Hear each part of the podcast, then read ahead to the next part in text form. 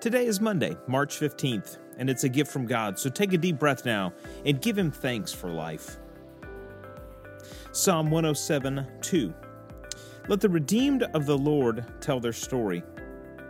We all have a story, the story of us, of what's shaped us, of how we reacted, of where we've overcome, and when we've fallen short.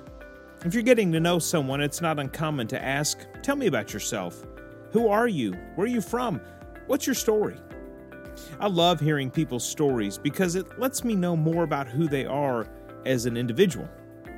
Psalm 107 celebrates the redemption of God, and it calls on the people of God to tell their stories. The psalmist then shares snippets of some stories that he's heard from God's people. I wonder if any of these could be a part of your story. Psalm 107, starting in verse 2. Let the redeemed of the Lord tell their story those he redeemed from the hand of the foe, those he gathered from the lands, from east and west, from north and south. Some wandered in desert wastelands, finding no way to a city where they could settle. They were hungry and thirsty, and their lives ebbed away. Then they cried out to the Lord in their trouble, and he delivered them from their distress. He led them by a straight way to a city where they could settle. Let them give thanks to the Lord for his unfailing love and his wonderful deeds for mankind for he satisfies the thirsty and fills the hungry with good things.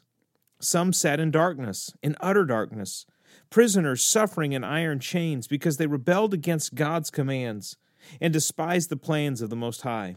So he subjected them to bitter labor. They stumbled, and there was no one to help. Then they cried to the Lord in their trouble, and he saved them from their distress. He brought them out of darkness, the utter darkness, and broke away their chains.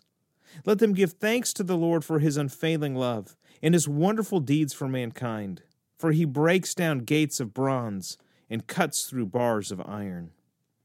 Have you been brought back from wandering from God? If so, tell your story. Has God provided for you? If so, tell your story. Has God guided you through a difficult time? If so, tell your story. Has God brought you out of darkness, out of utter darkness? If so, tell your story. Has God forgiven and redeemed you from your rebellion? If so, tell your story. Has God rescued you from a prison that you thought you would never escape? If so, tell your story. Tell your story because when you do, you're telling God's story. People often want to know how do I talk about God? The answer is simple Tell your story and how God has been at work in it.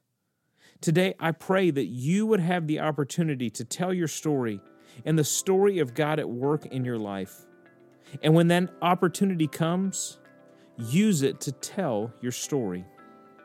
Let the redeemed of the Lord tell their story. Let the redeemed of the Lord tell their story.